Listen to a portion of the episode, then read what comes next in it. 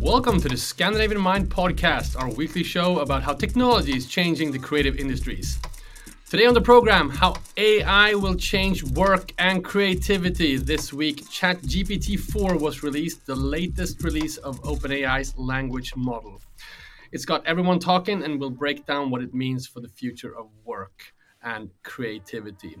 Also, we are joined later by our special guest, Julia Krantz, creative director in the 3D space and founder of the website Magic Fabric, which covers digital fashion, AI art, and more.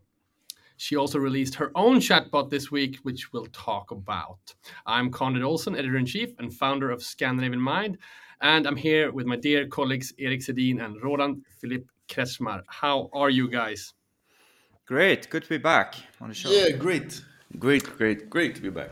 Great to have the AI podcast back. It feels like we can't get enough of this subject, and, and neither can the rest of the world. Uh, there's so much happening this year uh, uh, around uh, generative AI, as it's called. So, just a few months after the release of, of ChatGPT, the, the search box slash chat tool, whatever that's that was powered by uh, GPT-3, that was the engine. OpenAI has now released GPT-4. Uh, so many people who are in the kind of tech space have heard about this the last few days. Uh, there's been examples of what this engine can do. Um, it can not only handle text; it can also parse both, you know, images and text. Um, it can analyze contents in images. It can create websites based on just hand drawn sketches. It can process way more text and it can perform much more better at bar exams and more. Um, this, I think, this is a great topical uh, subject. So, and, and kind of like a follow up to what we've been discussing in, in previous episodes. But Roland, I'm going to start with you. What has been your reaction to to the news coming out this last few days? So three three takes on it. Let's, let's get into it. Let's let's start with a philosophical take. So uh, Ray Kurzweil, he's a famous uh, forecaster, trend expert, guru. Uh, mm. He predicted a couple of years ago that in 2045 humanity becomes immortal. That we have merged with technology in the way that basically we can upload our brains to the cloud, and in that in, in that way kind of become immortal. Um, this kind of resurfaced in the past couple of weeks. Um, we're on we are on the way. we're on the way to towards immortality, which is pretty interesting because if you think about it, uh, it started with the, the, use of the smartphone. Uh, you know, it's an extension of our brains and, and, and how we live. Uh, it's it's hard to kind of be active in society today without a smartphone. Now with generative AI services, I mean, it's it's virtually going to be impossible to have any function in society without really using those kind of technologies. If we talk about um, being active, let's say in, in, the service area, of course, if you're an artist or if you you you know you're repairing cars, you might not need it in the same way as uh, if you are a white collar worker. Mm. So that's you, the you, number one. That, this is, yeah. You really think so? You think this is where we're heading now? This this yes. is the shift that's happening yes. for for white collar uh, work. Yeah. Okay. Hundred percent. I mean, it's we we went over the tipping point, point of no return.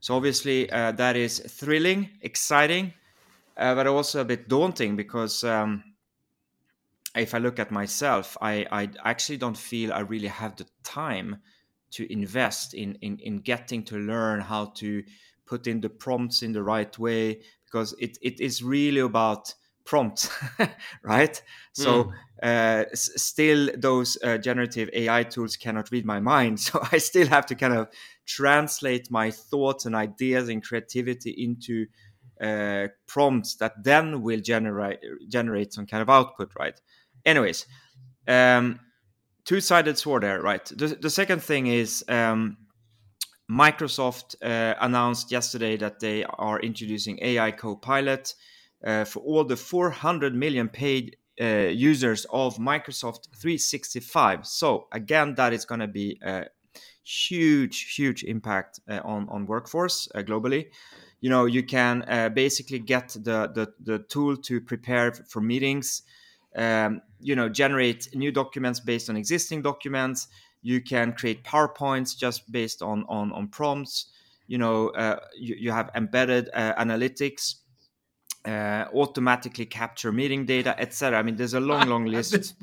I'm sorry, but this blows my mind. I knew, yeah. I, I, I, know you've done more research than me. I, I this kind of uh, flickered on the edge of my eye, but for this to be a reality right now, and and we'll, I think we should talk a little bit about how we use these services because mm. I've used them a little bit. I know you, Erik, uh, uh, use them, but the way these are implemented right now is actually a, a, major shift. Have you guys? Let's pause right there. We can go back to to what you've observed, Roland. But have you guys started using these tools in a day to day basis? Erik, uh, how about you? I think it's interesting how you said there, uh, Roland. In, in 2045, and you know, humanity will become immortal. Uh, I like to think about right now what I can see ChatGPT and AI can do for me right now. And like you said, uh, Konrad, for anyone who who doesn't know, we've said it in the podcast before, we're working on an issue four for a printed issue of our magazine. And I've turned to ChatGPT to kind of uh, help me with uh, writing, because that's the, the hardest part, I think, of writing these issues is when I write a whole story, you know, five A4 pages, and then I have to make a title of two words, you know, like one mm. tongue in cheek kind of title. That's the hardest part. So I asked ChatGPT, I gave it like, write a nice tongue in cheek fun, very short um, title about are, this. Text. Are you leaking our text online to ChatGPT before we launched the, the issue? Yeah, no, I didn't, this? I didn't give him the whole text. I just gave them what the text was about. So, like you said, Roland, maybe it's my bad prompting, or it's because Chat ChatGPT just isn't very good. Because I thought it was terrible at doing you know the Scandinavian mind type of uh, title. Yeah. You know, it was very bad at it. Could be that I didn't give it the whole text and I didn't use the right prompts. I've been trying to give like for this. I'm writing one of the cover stories, and I've been trying to get like what should I call this story in two words. And I think ChatGPT has been pretty bad at it, uh, to be honest. Um, what I think is interesting is when we look at ChatGPT four, is the image to text thing that you talked about. Uh, you mm. mentioned it briefly.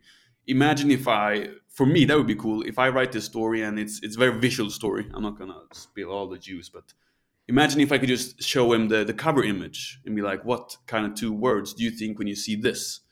If that could be a better way of giving me these very vague kind of tongue in cheek mm. uh, titles, that could maybe work better for me because now I don't think it's not that good at giving these like feature you know cover story uh, yeah i've, I've used all. it more more as a, a, tool or a help or a, or a guy or like a helper not to produce finalized text or finalized copy or finalize something, yeah. but to draft things, to summarize yeah, things, exactly. yeah. uh, uh, draft uh, headlines or draft questions for interviews and that sort of thing is super good. Roland, how about you? You just mentioned it's it's hard to keep up with the tools and how to use them, and now you're just explaining that you know it's going to be included in the biggest uh, enterprise tool there is on the on the on the face of the mm. earth. I think Microsoft is the biggest, or at least one of the biggest. It could it could be a game changer. So how, how are you using it today? Uh, I, I think in the same way, kind of as an assistant uh, or mm. a sparring partner, or kind of bounce ideas, or you know, if I'm a bit tired and you know, I just kind of uh, process text and and and and you know, I, I think that is how I use it so far. And of course, I played around with kind of the the, the art tools and stuff for fun, yeah. right? But I think this uh, this is also why I mentioned the the AI Copilot of Microsoft 365 because. I mean, in my professional life, I advise uh, global corporations on digital transformation.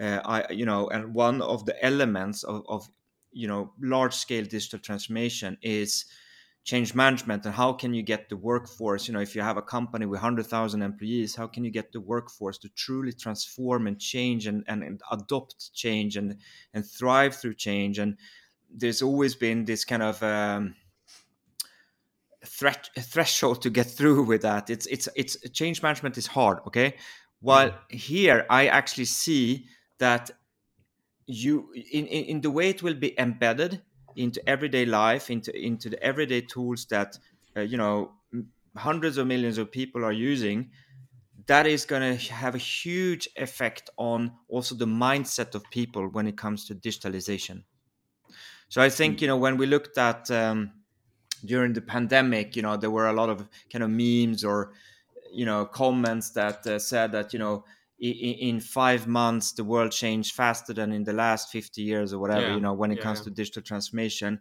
and i think we we see the same thing here so you know literally in five days we see bigger change than in the last five years um, so i think ChatGPT 4 and other uh, you know tools uh, will have a huge impact um, I think and, it should be it should be yeah. noted before we move on that ChatGPT 4 is actually what is then powering the Microsoft tools, right? Because Microsoft yeah. is uh, a, a, investor, co-owner, or a financier somehow of OpenAI. So they they I think as a way to kind of uh, uh, in the AI arms race, keep up with Google, they put in a huge amount of investment, billions of billions of dollars in, into this. Yeah, and one really, really critical element for this to really be a, a, a you know, how do you say, a exponential uh, tipping point kind of bonanza is that mm.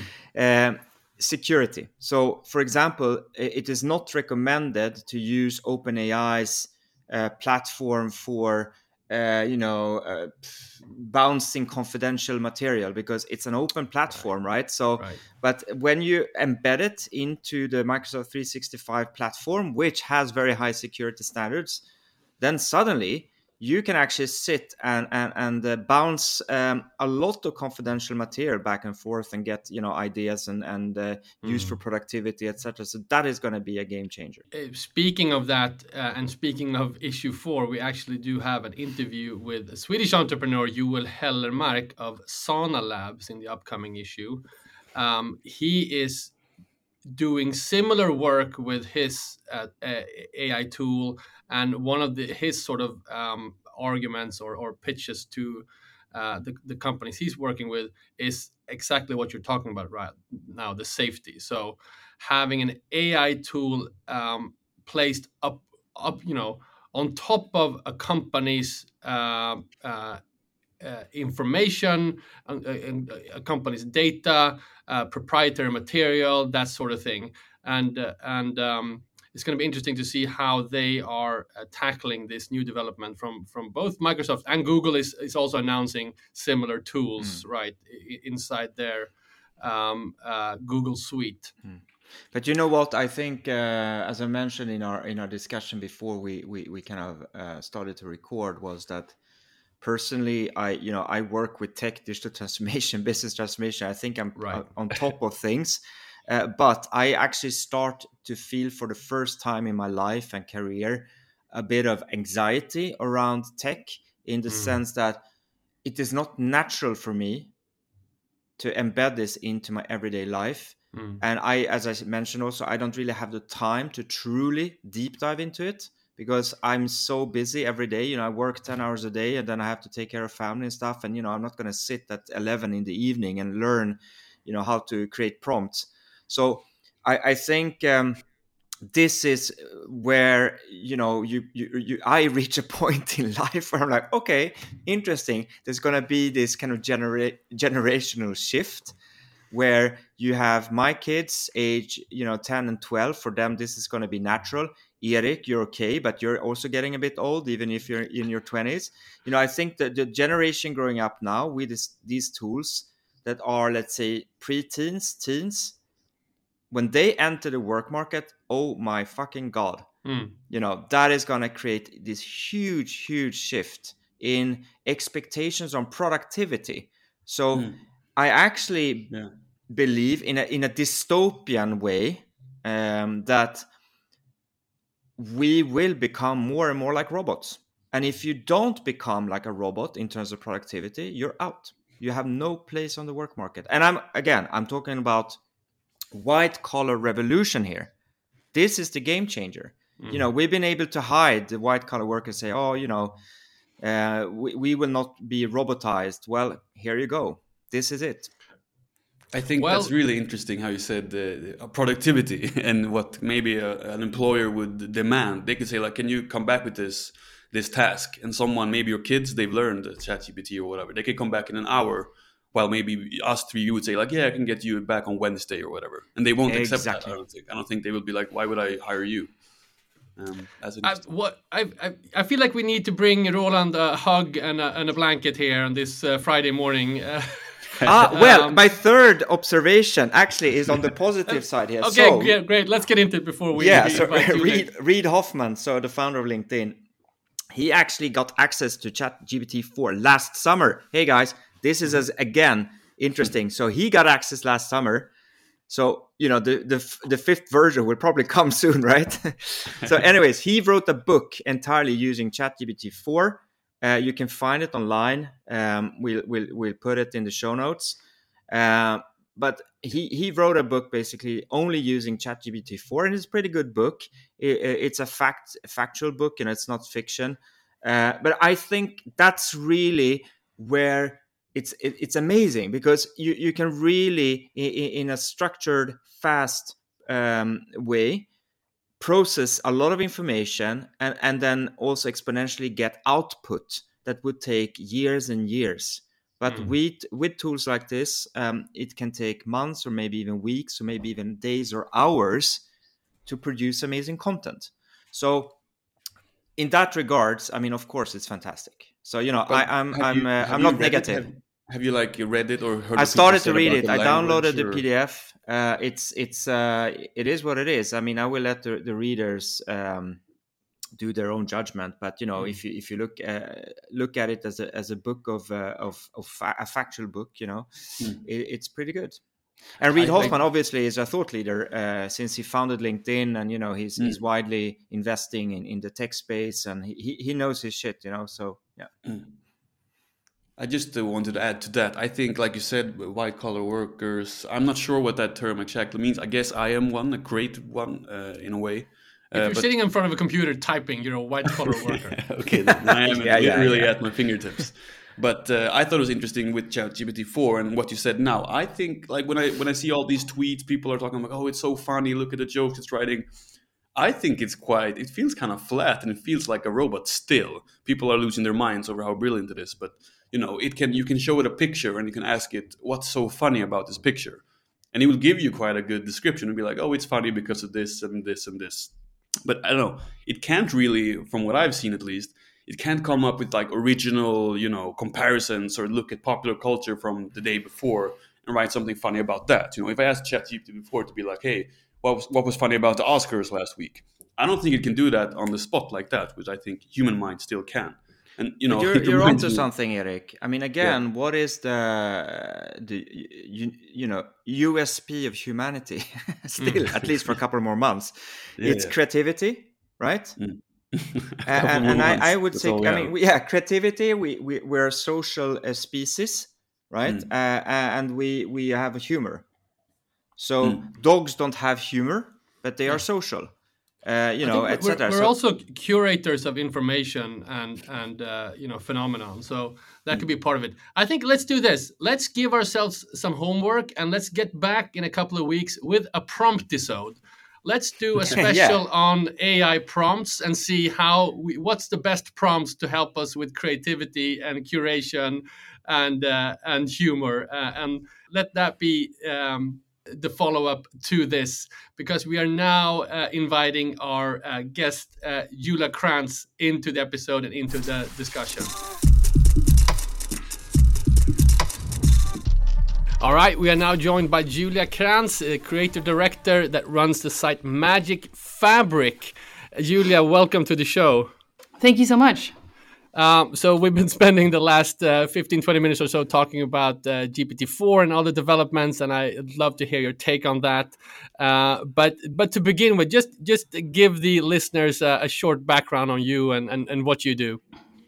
Right. Um, so I'm originally not from uh, the tech industry at all. I uh, my background is in fashion and art. Uh, so I started out as an artist.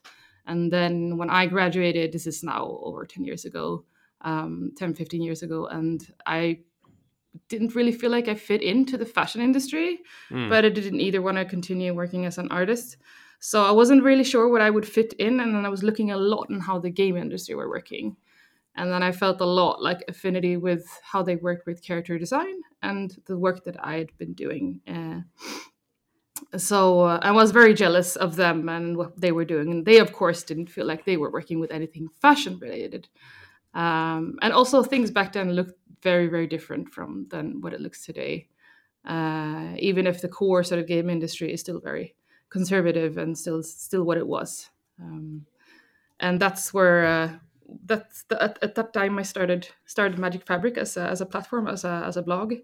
Um, and I started interviewing people all over the world that worked uh, in character design. Um, so that's where I started out, and then it's grown into something bigger and wider. And I've started to include a lot more technology than just character design and sort of 3D uh, in it. Yeah, it's a wonderful site. I'm a huge fan, and uh, I don't. I think I discovered it uh, on social because you really curate some of the most awesome uh, visuals when it comes to, uh, um, especially specifically digital fashion and like digital textiles and you know the draping materials and, and that sort of thing. Uh, but you, uh, can you talk at all about how it's curated stuff from all around the world, right? But is it all is is it also your own stuff that you put on there?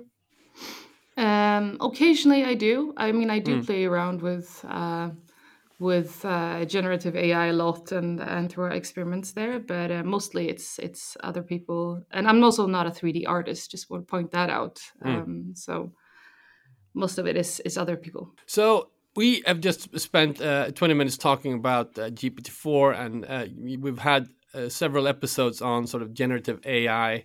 Can you give me your take on where we are right now in this space? Uh, is this really a game changer? Is it changing everything, or is it uh, kind of another hype cycle of, of you know last year was all about metaverse, now it's all about AI? What, what's your personal uh, take on it? And we'll we'll take the conversation from there. I would say, I mean, I would say definitely not a hype thing, and I'm not I mean, I'm not sure the metaverse was even a hype thing. I mean, it was no. a hype then, and then it's evolving. But um, yeah, this is clearly that, like, but... yeah. But I mean, clearly this is this is already providing great value to people, and I feel like 50% excitement and joy, and 50% sort of fear and worry uh, what this is going to do. Uh, for example, for the job market, and um, are we going to be fast enough to to adjust legal systems, the sort of ethical aspects of this, and create the frameworks needed for this to actually work out for us and uh, for the greater good. Um, so it's it's like 50-50 for me. Um, I use this a lot. Like I, I obviously are throwing out things like these myself to, to learn and how to work with this. But we are living in interesting times for sure. So uh, yeah, definitely not hype. I, I just wanted to ask. We've been t- talking about this podcast about fashion, you know, how these young fashion designers can use AI to create whole looks and whole collections. Um, mm. We talked about AI design.png. Uh, I don't know if you know about him or her, Elmo Mistain from uh, Belgium. Uh, one of my mm-hmm. favorite and our favorite Instagrams. Uh, is out of all the people that you curate and put on, how much of them do you know mm. are completely AI generated, like the whole looks and the fabrics and the clothes? Is that something you look for? Yeah, I think um, people are quite open about. I mean, before before a few months ago, it felt more like people were trying to hide it, or or so. Now that it's so accessible and people are more openly using it, I think it's more about who's using it in the most interesting way.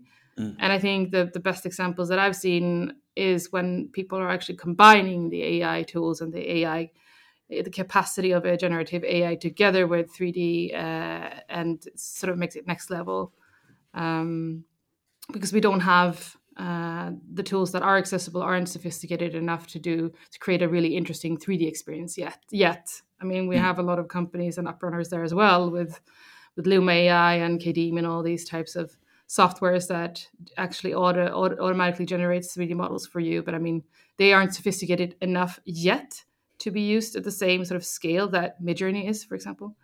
Yeah. So uh, interesting things coming up there as well. I want to pick up on the fear part, and I want to bring you in, Roland, because we talked about this just before you came on uh, mm. the show here. Um, you said 50% fear, Roland. Can you uh, describe what you felt around, um, uh, you know, GPT-4 and the AI as an assistant in the workplace? Well, I mean, to, to make a, a, long story short here, Julia, I, I, also feel a bit of fear, and it's it's mainly due to my mm. own limitations in time at the moment. That you know, I'm I, am an executive with a lot of uh, business. I sit in endless meetings and I, I work a lot. Mm. I have a family. I'm a father. I have uh, you know interests outside of work. Uh, so it, at the end of the day, it's like when will I have time to truly understand how to best create the smartest prompts? Well, very limited amount mm. of time. So you know, mm. in, in, that way, I feel fear. But then on the other hand, what we also discussed was uh, now with um, with Microsoft 365 announcing that you know they will embed uh, you know the, the, the, AI tools in, in everything and and automate a lot of the processes you, you know creating PowerPoints or uh, you know creating uh, meeting notes or whatever. I mean then I feel much more positive because then I see that it will be a kind of embedded into day-to-day life for hundreds and hundreds of millions of, of people in the workforce but at the end of the day, I think, and you know, that was one of the conclusions earlier in our conversation that, and you touched upon this as well. If you're not fast enough, you might be actually obsolete. Uh, if you mm. think about it from a productivity point of view, so you know, I, I think we kind of ended up saying that well, what's the USP of humanity at the moment? well, creativity or humor, or mm-hmm. that we are social beings and things like that. Uh, but yeah, it's it's it's a two-edged sword. Uh, it's um, a lot of fear, but also a lot of uh, you know excitement. Yeah, for sure. And I mean, now we're talking about it from if we're diving into the vertical of of fashion or digital entertainment. Then I mean, mm. I mean, you can see there's an endless number of opportunities there. But if you sort of raise and go one level up and talk about it with the hat of just being a citizen and a human being, there's mm. a lot to worry about and like we should definitely not sort of rely on or put our trust in commercial tech companies when it comes to where where the world is going and how we're going to use this. So it's problematic, and I think everyone has a responsibility. If I, as a publisher, put this on my website, I have a responsibility for how it behaves. For example, I have a question about that because uh, you you have this kind of Oracle. Uh, chat mm. uh, on, on on magicfabricblog.com uh, you know where you can ask questions so what is it powered by and what's the purpose and you know what why mm. should i use that instead of openai's platform or you know so it's it's an experiment um, that sort of with the platform i'm always trying out new things and uh, to sort of try and and see what what people want to see and what they want to do and what is the future of publishing and what is the future of content and uh, we're seeing sort of more and more people have less and less time to read and interest in reading long form text, for example. And like, what if you can make it more engaging? What if you can actually interact with the content in a way? So that was sort of the first idea that I had, and like, why not use AI to do this? And a lot of people uh, are like emailing me and asking, like, can you come and talk about the future of retail? Can you talk about the future of fashion? And then I was like, what if I what if I have an AI to answer those questions? Because they're always the same questions, and I can't answer them. No one can answer what the future of fashion is. So there, I was like, okay, I'll make an oracle to do this for me to see what people ask. So, and then, then I was looking into what what can I use to do this, and there's a lot of, of course, a lot of hype around OpenAI, and then there are other companies working with with these technologies based on the same model or a combination of models or other models. And uh, with this, I worked with an American AI company called InWorld, mm. uh, and they are targeting the game industry and working with NPCs.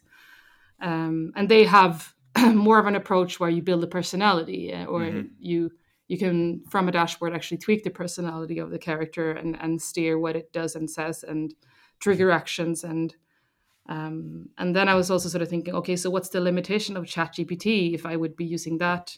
and it never talks about anything after 2021. So what if we would flip that and say it never talks about what happens before 2021 and only talks about the future? Mm-hmm.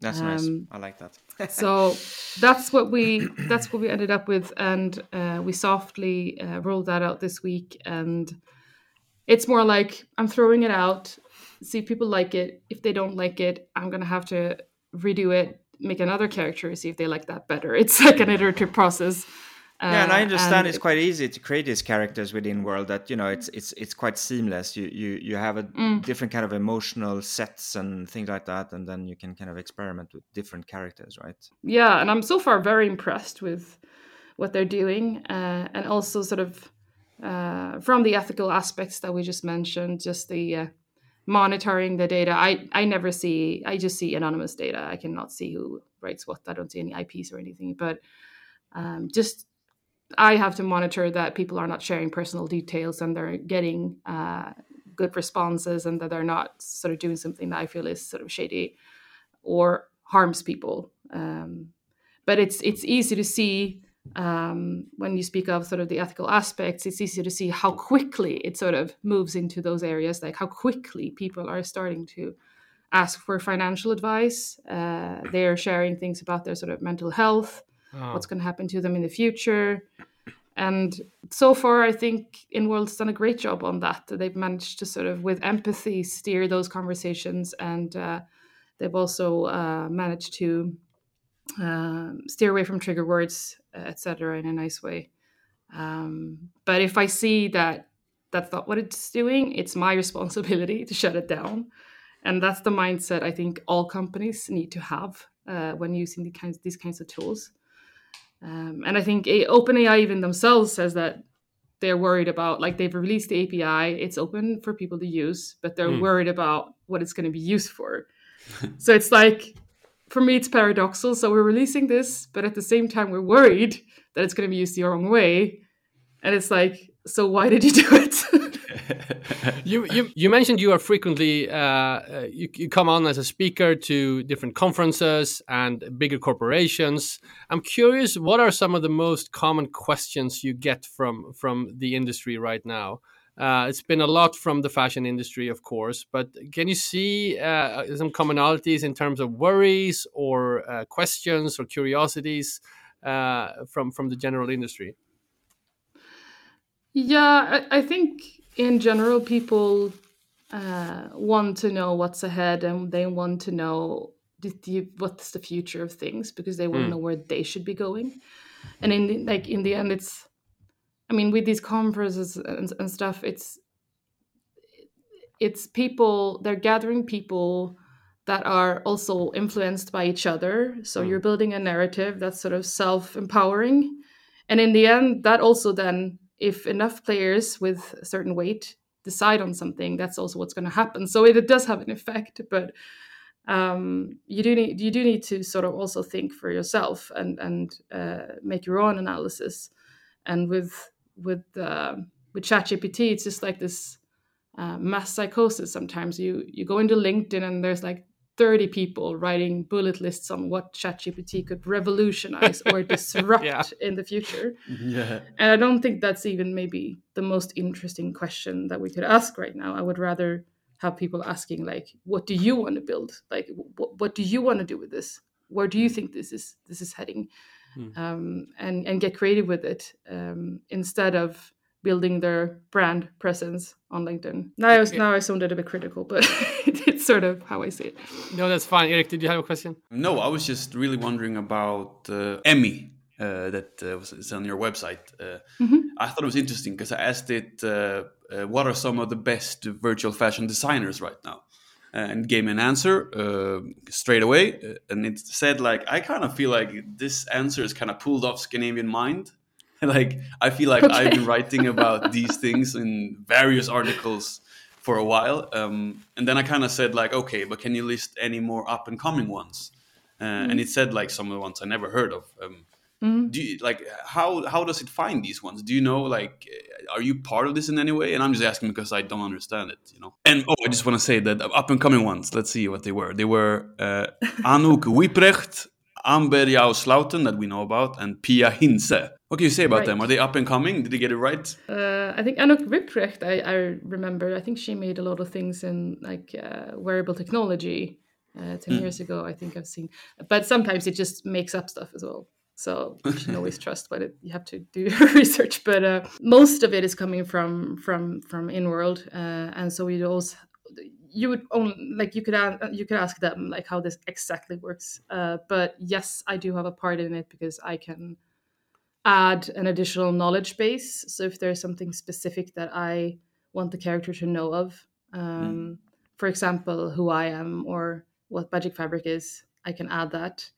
Um, somehow it sometimes i guess that's some of the downsides i see with the product is that it sometimes randomly puts that in like it doesn't it seems to override some of the um, original context. So for for example, mm. if if I write something about a a Swiss uh, artist and then Switzerland comes up in, in in a conversation, it could just randomly put in this person without having anything to do with the conversation. So it's still like a bit like janky sometimes. Um, mm. But yes, you can add uh, additional information I have not pulled your article from Scandinavian Mind, but I could have. let's let's add let's let's add Scandinavian Mind into it. I would love to see that. Um, no, but um, actually, you're onto something because I what I want to do with this is like I want to train the AI with everything that's on the website, so that you can actually have answers coming from the chatbot uh, that are based on the people that I've interviewed on the site. Mm. Yeah, that yeah, would be exactly. Really cool. Yeah. I want to end the conversation here. I want to actually circle back to what we talked about in the beginning, which is um, we mentioned the metaverse. And I mean, to your point a little bit, from a media perspective, uh, some of these discussions become very kind of binary. It becomes now everyone's talking about the metaverse, and all of a sudden now no one's talking about the metaverse. The metaverse is dead. Now everyone's talking about AI. AI is the shit uh, every company needs to be talking about it, and, and, and there is actually some merit to that. And you you see, you know, Facebook just recently kind of downplayed their metaverse play. I mm. think there's a stock. Uh, um, uh, a stock play to do that because now you know and, and they're up playing kind of the AI thing. But going back to to the metaverse, it was something. I mean, we've talked ex- extensively about it in this podcast and the opportunities for digital fashion and and digital worlds in which people can experience fashion and so forth so mm. from let's to bring it a little bit more nuanced and i know you've been in this space yourself uh, both mm. professionally and, and covering it on on on magic fabric mm. where do you see it going are we in a kind of metaverse winter from a sort of pr perspective right now uh, the way I see it is, I, it seems like a lot of things are happening uh, beneath the surface, or, or at least behind the headlines. Uh, I, I want to hear your take on it. Yeah, um, I mean it's evolving. So I mean, it's almost like sort of it's not directly comparable, but in a way, I remember when I started working at Mental ten years ago, and and people were talking about 3D printing and the expectations were so immensely high on and uh, media was writing about everyone owning their own 3D printer and printing their own garments and shoes mm. at home. And I mean clearly that was not